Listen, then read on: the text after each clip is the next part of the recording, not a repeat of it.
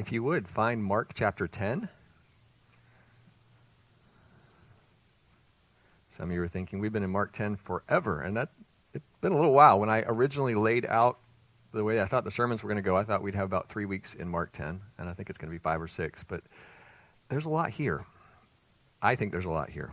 Hopefully, as we study it together, you will agree. To pick up a little bit where we were last week, we had the rich young ruler. If you have headings in your Bible, that's probably how it's described. The rich young ruler had come to Jesus. He had come to the right person, as someone said, and asked the right question. What did he ask? What do I need to do so that I can eternal, inherit eternal life? And the answer he got, of course, from Jesus was the right answer, but it wasn't what he expected because in the process, Jesus told him, You need to keep the commandments. And of course, he couldn't do that, but he thought he could. And then to point out the idolatry in this man's heart, Jesus said, Sell all that you have, liquidate your assets, give it to the poor, and come and follow me. And we read, he went away sorrowfully. He was grieved. He was sad as he left. Why? Because Jesus had pinpointed the idol of his heart. In his case, it was his money, his possessions. And he wasn't willing to turn from that, to repent, and to put his faith in Jesus and to follow him. Let's read, and once again this week, I want to read the context. So I'm going to begin in verse 13. I'd like to invite you to stand, please. I'm going to read Mark 10, 13, down to verse 31. Then they brought young children to Jesus that he might touch them. But the disciples rebuked those who brought them. But when Jesus saw it, he was greatly displeased and said to them, Let the little children come to me, and do not forbid them, for of such is the kingdom of God. Assuredly, I say to you, whoever does not receive the kingdom of God as a little child will by no means enter it. And he took them up in his arms, put his hands on them, and blessed them. Now, as he was going out on the road, one came running knelt before him and asked him, Good teacher, what shall I do that I may inherit eternal life? So Jesus said to him, Why do you call me good? No one is good but one, that is God. You know the commandments do not commit adultery, do not murder, do not steal, do not bear false witness, do not defraud, honor your father and your mother. And he answered and said to him, Teacher, all these I have observed from my youth. Then Jesus, looking at him, loved him and said to him, One thing you lack. Go your way, sell whatever you have, and give to the poor, and you will have treasure in heaven. And come, take up the cross, and follow me. But he was sad at this word, and went away grieved, for he had great possessions. Then Jesus looked around and said to his disciples, How hard it is for those who have riches to enter the kingdom of God. And the disciples were astonished at his words. But Jesus answered again and said to them, Children, how hard it is for those who trust in riches to enter the kingdom of God. It is easier for a camel to go through the eye of a needle than for a rich man to enter the kingdom of God. And they were astonished beyond measure saying among themselves, Who then can be saved? But looking at them, Jesus said, With men it is impossible, but not with God. For with God all things are possible. Then Peter began to say to him, See, we have left all and followed you. So Jesus answered and said, Assuredly, I say to you, there is no one who has left house, or brothers, or sisters, or father, or mother, or wife, or children, or lands for my sake and the gospel's, who shall not receive a hundredfold now in this time houses and brothers and sisters and mothers and children and lands with persecutions, and in the age to come, eternal life. But many who are first will be last, and the last first. Let's pray together, please. Our Father, we know that your word is good and it is good for us. So we ask this morning for the help of your Holy Spirit to give us open ears and soft hearts. That your word would do its work in us. That we would be willing to obey what you show us. Father, give your Holy Spirit free rein in this place, in our hearts today. I pray that he would empower me to speak your word clearly and accurately. Do what pleases you. We pray in Jesus' name. Amen. You may be seated. Some of you are familiar with the story of how my family and I got to Leland, North Carolina. But it was nine years ago, and the Lord laid on our hearts to plant a church, eventually showed us that this was the area to come to. And we moved here with no job. The Lord allowed us to sell our house up there, so we had, if we were careful, we had enough money to live on for a year. But Rochelle had no income, and I had no income. And I can remember going over to the place where we signed our paperwork on our, our lease. We were living in Windsor Park, renting a house there for the first year. And I remember going, and the sales lady was there, and she was saying, You need to sign here and here and here. And we were talking about what, what brought you to the area. We moved from Maryland. Okay. So I told her. And she stopped while I'm signing these papers. She said, It is really hard to find a job here. I said, Yeah, that's what I've heard. I've applied here and here so far. No. You don't understand. It's really hard to find a job here. And what she was saying, as I interpret it, was it's not just hard, it's almost impossible to find a job right now, nine years ago, in Leland. So these are the words of encouragement that she was offering me. And it, indeed, it took until June, that was February, it took till June for me even to find a part time job. It was a difficult work climate at that point. But I tell you that because that, that's kind of what I see going on in this passage. Because Jesus tells his disciples, this is hard. And then he doubles down because they aren't getting it. He, he's saying, no, you don't understand. When I say it's hard, it's actually impossible. So let me explain that a little further. I have three main points. The first two are related to what I just said. Number one, it is hard for someone who has riches to enter the kingdom of God. If you have riches, it's going to be hard to enter the kingdom of God. We'll talk about what that means. Because I realize that's counterintuitive. That doesn't really make sense at first reading. Second statement goes to the part that's impossible. It is impossible for someone who trusts in riches to enter the kingdom of God. That's verses 24 to 27. And then we're going to cover that next paragraph along with this because it fits in. It ties into what we studied last week. Peter asks the question, and what we're going to learn with that, the third point is following Christ is costly, but it is also rewarding. And that reward is both here and now and for eternity in the time to come. That's verses 28 to 31. So go with me back, please, to verse 23. Actually, I'm going to start. We'll start at 23 in just a moment. But these last two paragraphs of Mark 10, because we've been taking basically a paragraph per week. We, I read them just now about the children who were trying to come to Jesus, and, and then last week the rich young ruler. And as we look at those, I believe we've seen opposite responses to Christ. Because in the case of the child, back in verse 15, we saw an empty handed child. What do I mean by that? Those of you who are here, we've talked about this. The child does not have expectations. The child is not coming to Jesus saying, I was so good this week, you should bless me.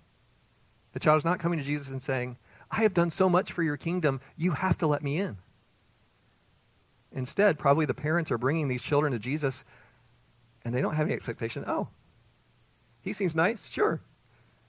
Or maybe some of them were afraid. I, I suspect they were very comfortable around Jesus.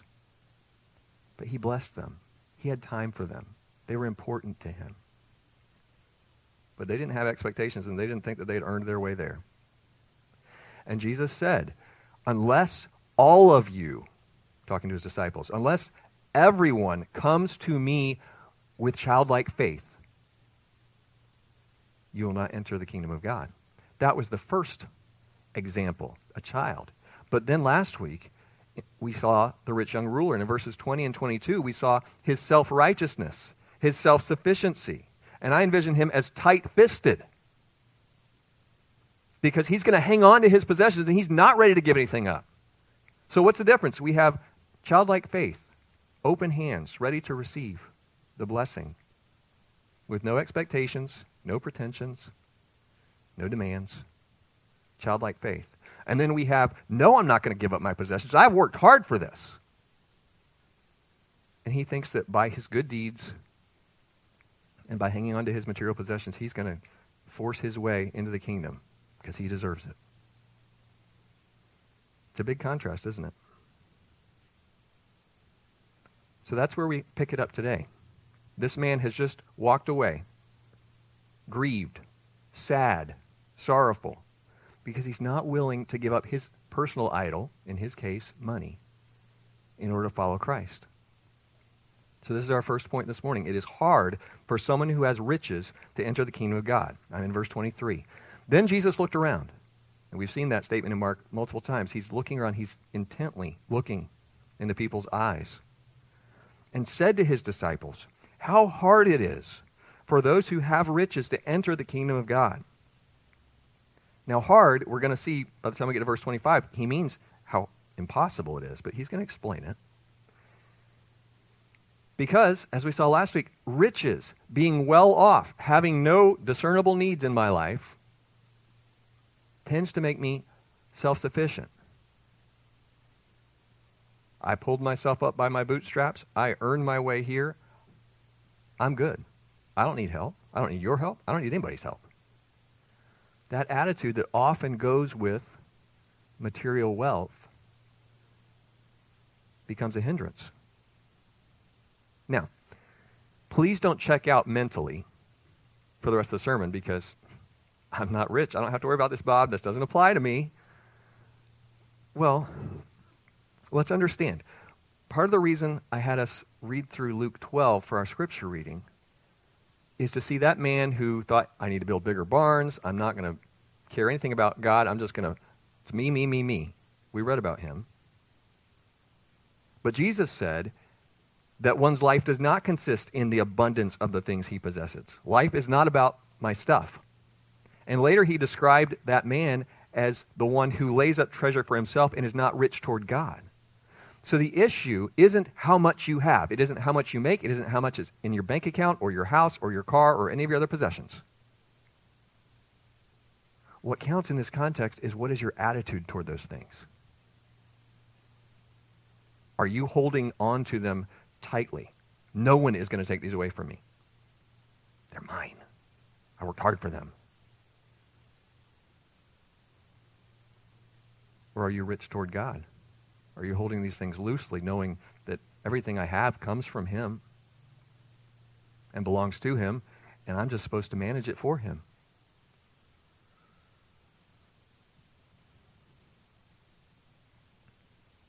That's the first verse. That was the first point. The second one's a little longer. It is impossible for someone who trusts in riches to enter the kingdom of God. Verse 24 says, And the disciples were astonished at his words. But Jesus answered again and said to them, Children, how hard it is for those who trust in riches to enter the kingdom of God. It is easier for a camel to go through the eye of a needle than for a rich man to enter the kingdom of God. When it says they were astonished, they were surprised. This was a shock to them. Why would it have been a shock to them?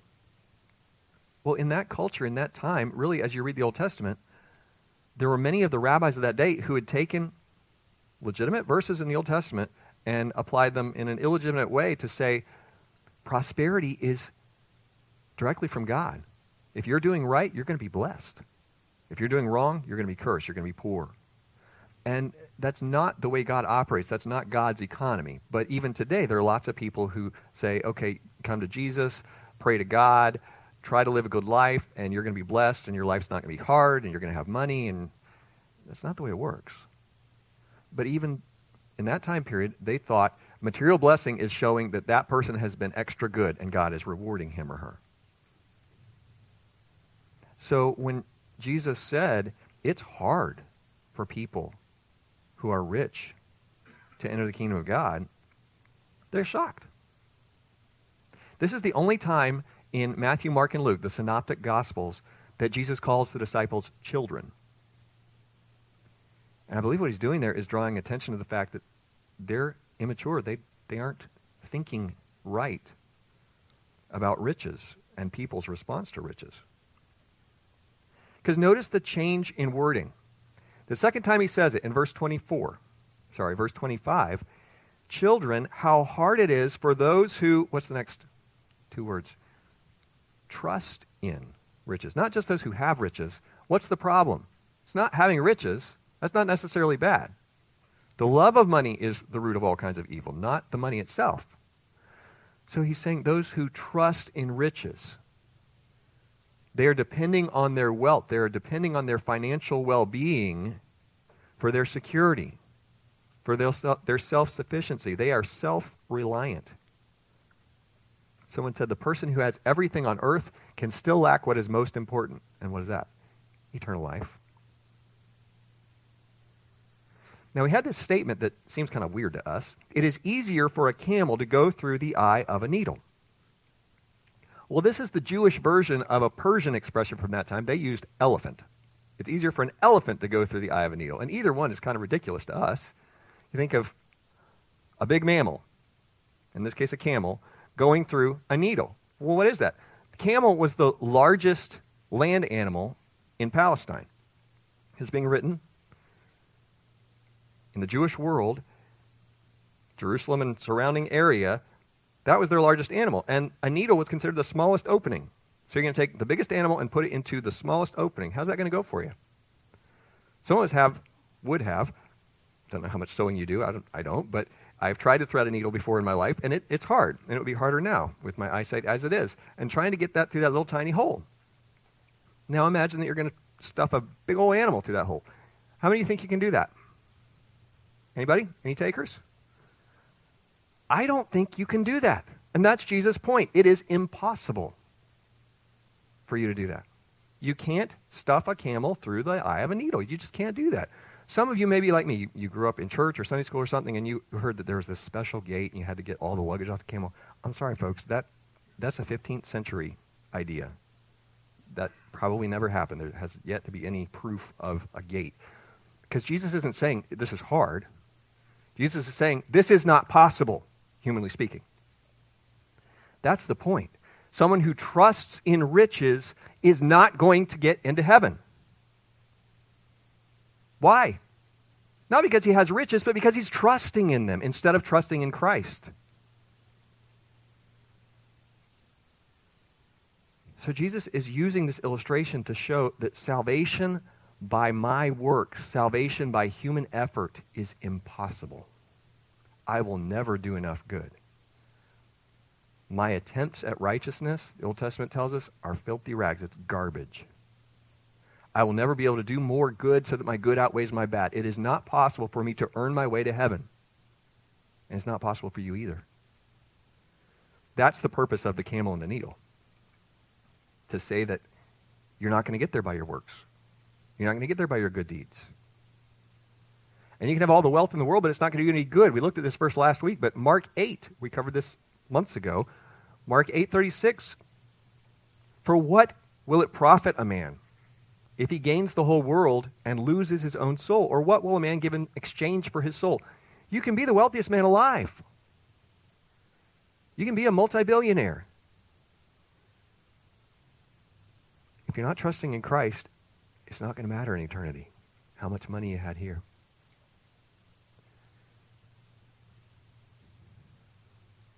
The disciples were even more surprised. Look at verse 26. And they were greatly astonished, saying among themselves, who then can be saved? Again, they are of the mindset that material blessing is from God. You're a good person, you get all the riches of Abraham or Job or who take your pick. That's the mindset. That's the context in which they're operating. So when they hear that, they're astounded, they're overwhelmed. And this is their question who then can be saved? And one of my commentaries said that the question isn't really so much a question as a protest. Because what they're really saying is if a rich man can't be saved, then nobody can be saved. If that rich young ruler isn't going to get into heaven, there's no hope for any of us. Well, they're missing the point a little bit because they're focusing on the riches. The problem isn't the riches, the problem is trusting in the riches.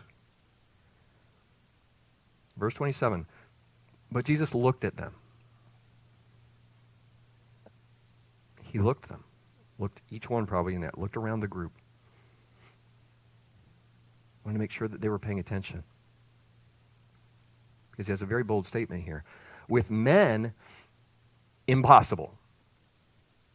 With men, it is impossible, but not with God. For with God, all things are possible. Now, don't you love that promise? That's a wonderful promise. It's a promise, probably have it on greeting cards. Maybe you have it on a plaque or a card or something somewhere. Maybe you've memorized that. With God, all things are possible. It's a great promise from God's Word. But let's understand and remember the context here. God can and do all his holy will. He's not limited. If it's part of his will, he can do it in the way he sees fit. He is not limited.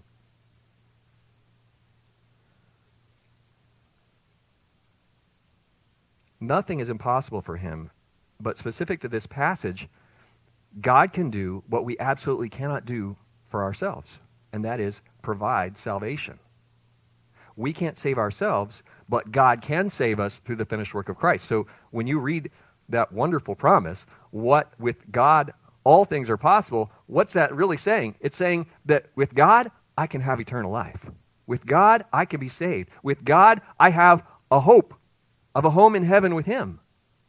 And it's not because of what I've done, and it's not because of what I have or don't have, it's because of Him. That's what it means when it says, with God, all things are possible. What we're saying is that it's impossible for anyone to be saved by our own efforts. I liked what John Courson said. It is impossible for a rich man to be saved. It is impossible for a poor man to be saved because it is impossible for any person to be saved apart from the grace of God. What does that word grace mean? It means a gift. Salvation is a gift. Eternal life is a gift. It is the gift of God. It was costly to him. Jesus had to die.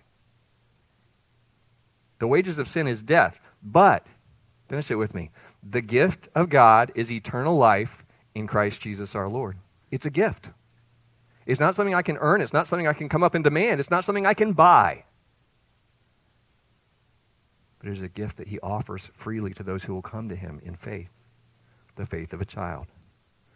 So, what did Jesus teach his disciples in response to the rejection of the rich young ruler? He walked away sorrowfully. He was bummed because he loved his stuff more than he loved God.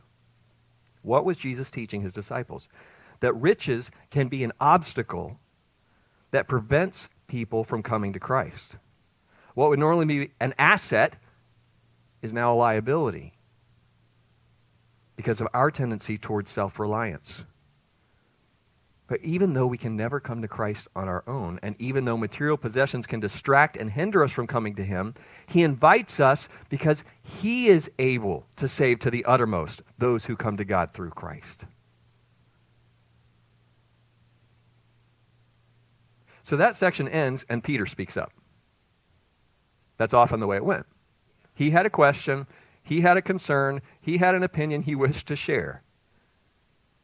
And that's okay because probably the other disciples were wondering the same thing. It's just that he, with his personality, was going to get his word in there. He asked the question that the rest of the disciples were probably wondering. Because he was still stuck mentally. He was back a little ways in the, in the conversation. He was still stuck on what Jesus had asked the rich young ruler to do and what that man had refused to do. And as he chews on that, as he thinks that through, he realizes, hey, we did that. You see it in verse 28? Then Peter began to say to him, See, we have left all and followed you. Now, we don't know the background of all the disciples, but there are several of them who indeed left their occupation seems like a lucrative occupation in order to follow Christ. Who am I talking about? I'm talking about Peter and Andrew, for one. They had a fishing ba- business. James and John seemed to have been well off. They were doing well in their fishing business. And then, of course, we have Matthew, or Levi. And he left the tax collection office, and probably he was doing very well. And they, can I say this, repented? They turned their back on their livelihood, their lucrative businesses. They turned their back on those things, perhaps not in a permanent way, the way he's making it out to be, but he had left and he had followed. Isn't that what Jesus asked the young, rich young ruler to do? To leave his possessions behind and to follow. And they had done that. And to some extent, all of the disciples had done that. What, whatever home they may have had to go back to, they were out on the road with Jesus most of the time. Whatever family they had left, they weren't getting to see as much as normal.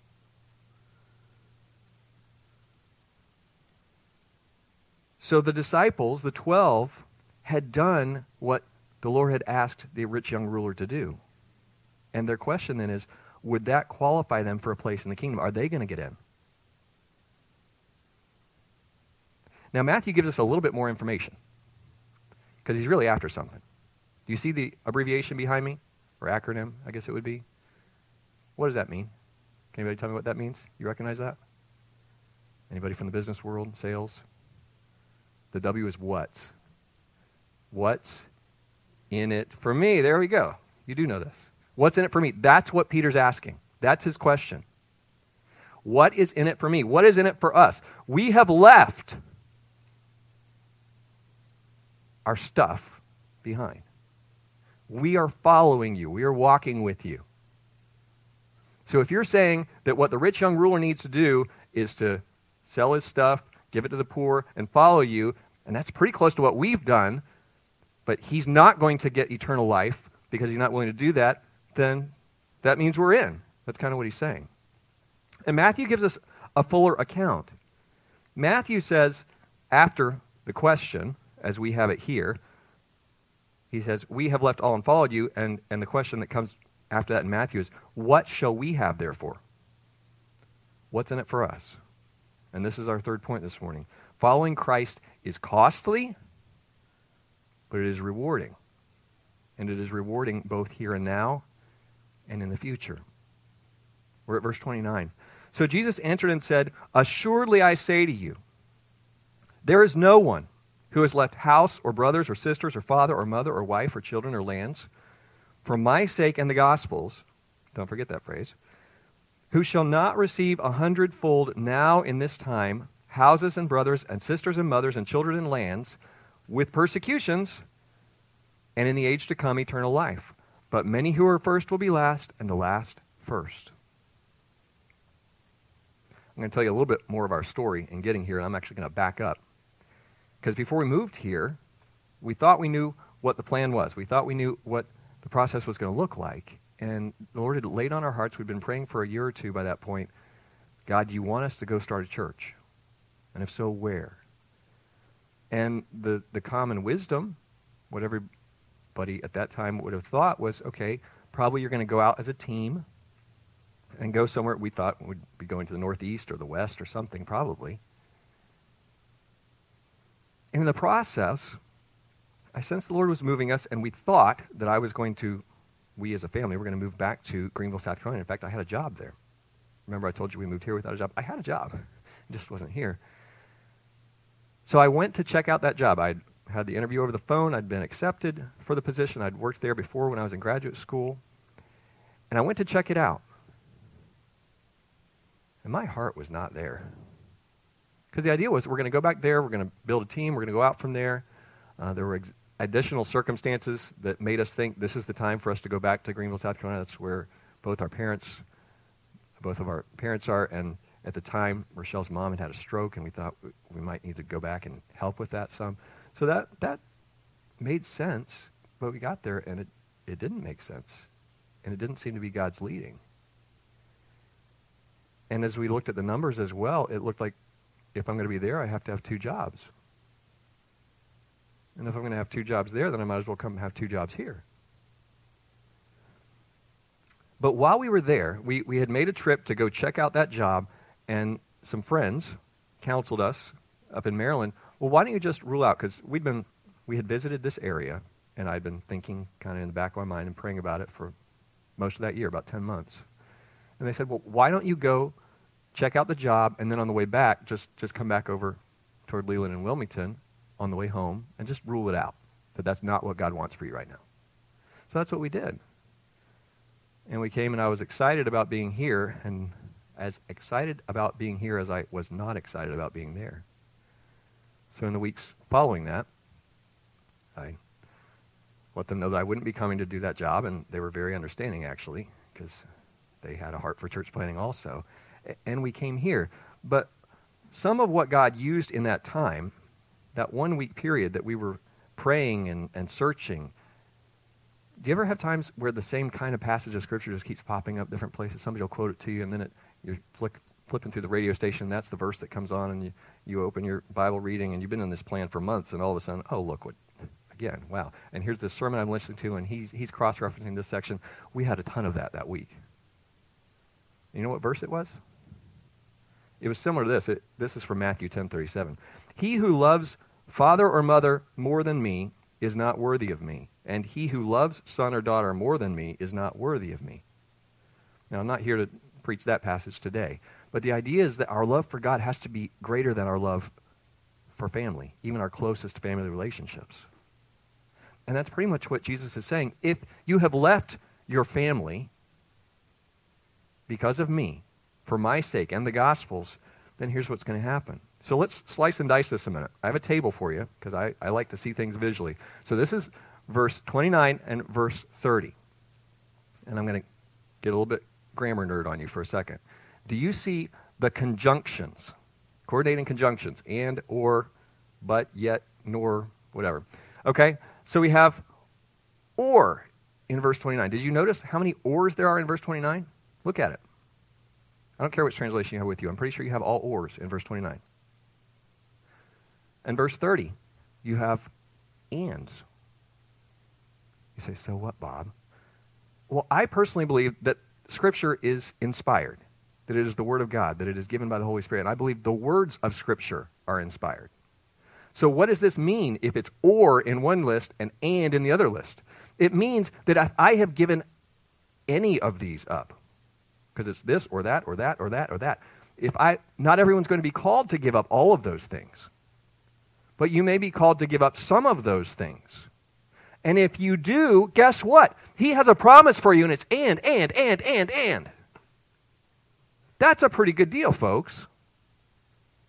You don't have to be excited about the grammar, but could you be excited about the promise here? Okay, I'll get some smiles now. What's it saying? Do you see the list? Verse 29 says, house. Verse 30 says houses. I like that. Brothers is the same, sisters is the same. Father is only in the first list of things that I might have to give up. Mother's in the, both. Wife. Now, some of your translations, I realize, don't have wife in verse 29. It is in the parallel in Luke, I believe, in just about any translation you would have with you. But that's not in verse 30 either. And then children, lands. Oh, look, persecutions, but eternal life. So, someone pointed out that these are general categories of home, relatives, and property. These are the things that we're going to have to give up, potentially. We have to give up some of these things, probably not all of them. Why wouldn't father and wife be repeated in the second list? Well, other passages in the Gospels point out that we have a heavenly father. So, in that sense, there's only one father that we would have, we may have to say goodbye to our earthly father for the sake of following God's will for us. And if we go back a few weeks, we were talking about marriage and divorce. Remember that? One man, one woman for life. So you're not going to get multiple wives. Because it says here a hundredfold. You're not going to get a hundred wives. I asked Solomon, I don't think it would be a blessing if you did. But that's not part of the promise. And I believe that's why these two are, are missing. But look at the blessings that are here. A hundredfold. That's not just saying double, that's a hundred. That's if I did that right, 10,000 times. 10,000%, if I said that right. It's a big, big win. A return on investment, if you will. Whatever we may think we're giving up is going to be returned many times over. Now, yes, we moved away from Greenville, didn't end up moving back there. Um, for myself, and I, I, don't mean to hold myself up. It's not that I've arrived and I've done all this, but truth is truth from God's word, whether or not I've experienced it. It's truth whether or not I believe it. But in this case, I believe it and I've experienced it, and I'm, I'm sharing it with you this morning. We moved away the first time from my birthplace, my hometown, South Carolina, Greenville, back in 2002. Our first child was born in 2004. So, like some of you, we have never lived in the same town with any set of grandparents. But the Lord, this is just one small way I'm sharing with you. The Lord has provided adopted grandparents.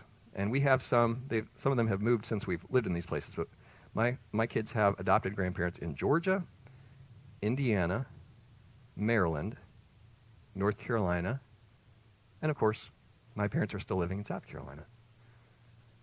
So that's just one small illustration of the way He blesses us in this time, in this life. You say, Well, I don't feel very blessed. You probably need to think about it some more. Maybe ask a friend, How do you think the Lord has blessed me? Because sometimes we get so focused, we can be negative and we see, Well, I have to give this up for God. Or, or maybe you're thinking in terms of, Well, if I obey what I think God wants me to do right now, I'm going to have to give up that, and that's going to be lousy. I'm going to hate the rest of my life. We shouldn't do this just for the reward. We should be doing it out of love for God. But it's okay to be excited about the reward and to thank God for that too. And what this is saying is that if, if you have to give up any of these things, He's going to reward you. Well, what does that look like? I don't. Where are my houses, Bob?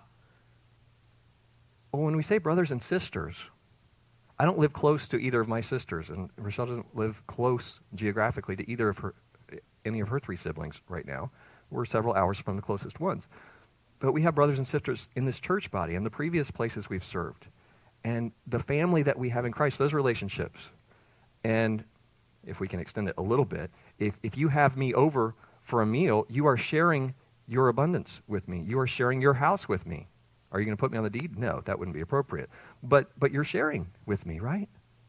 So it, it's not necessarily what we think of, and it's not always what we expect it's going to be. But this is a promise of the Lord.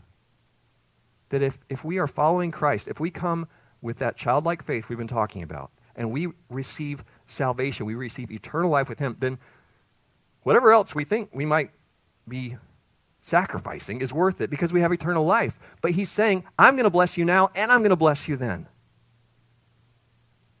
Come follow me. Don't worry about the possessions.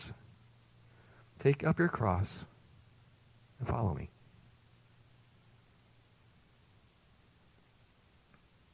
What about that last verse, all the firsts and lasts?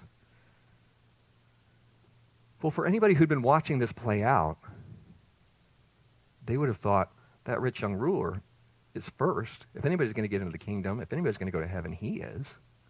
Not these disciples. This ragtag bunch, I don't know why Jesus picked them in the first place. The first will be last. And in this context, what that really means is that those who are wealthy, trusting in their riches, they're not going to make it into the kingdom at all. And those you would expect to be the last, the least likely to make it into the kingdom, if they are trusting with that simple childlike faith, they're in. And the same principle applies to the rewards that Christ is going to give. The person who's going to get the biggest rewards in heaven isn't necessarily the one who served God the longest or sacrificed the most. He's rewarding faithfulness. And the fact that he rewards us at all as unprofitable servants is amazing. But the first will be last, and the last first. Three simple ideas from today. It is hard for someone who has riches to enter the kingdom of God. But it is impossible for someone who trusts in riches to enter the kingdom of God. For those willing to forsake the material in order to honor God, following Christ is costly, but it is rewarding, both now and eternally. You may be here this morning or watching or listening online, and you may not have come to Christ yet. I would urge you don't trust in riches, don't trust in yourself. There's only one to trust in, and that's Jesus Christ, the righteous one. We don't have anything of our own to offer, but you can come to Christ showing that childlike faith that we've been talking about. I have nothing to bring, I have nothing to offer, but I'm coming to Him. And you can do that today. You can call on Him, and He will save you. Now, I know many of you, I know your testimony, I know you've done that. Is there anything in your life that's holding you back from following Jesus today? Right now? Is fear holding you back? Is stuff holding you back that you just don't know if you can give that up? Or that person, that relationship, I, I'm afraid that if I agree to do what I think God's calling me to do, I'm that boyfriend, that girlfriend, that what's holding you back? Is there something that you're not yet willing to do? Because what this passage tells me is that there's nothing that I could give up that wouldn't be worth it. That's true of salvation, and that's true of living for Christ, for following Him. There's nothing, furthermore, that you can give up that won't be rewarded in this life and in the life to come. Now, there is that one word in the verse and, and, and persecutions, with persecutions. There's going to be trials, there are going to be hardships. Book of John records that in this world you will have hardships, you will have persecutions. But be of good cheer, be, of, be comforted, because I have overcome the world. So it's not that, please don't walk out of here thinking, oh, Bob said that if I agree to do what God wants me to do, that life is going to be hunky dory the rest of my life. I'm not going to have any trials. And that's not the way it works but the reward will be so worth it. Would you bow your heads and close your eyes?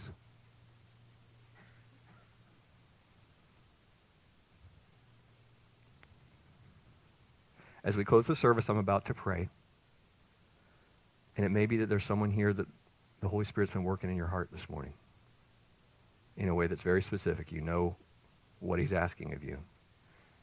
Is there anyone, child or adult, in the room who would say, Bob, I have not put my faith in Jesus. I've never come like a child to him. Would you pray for me? If that describes you, would you simply slip your hand up and back down?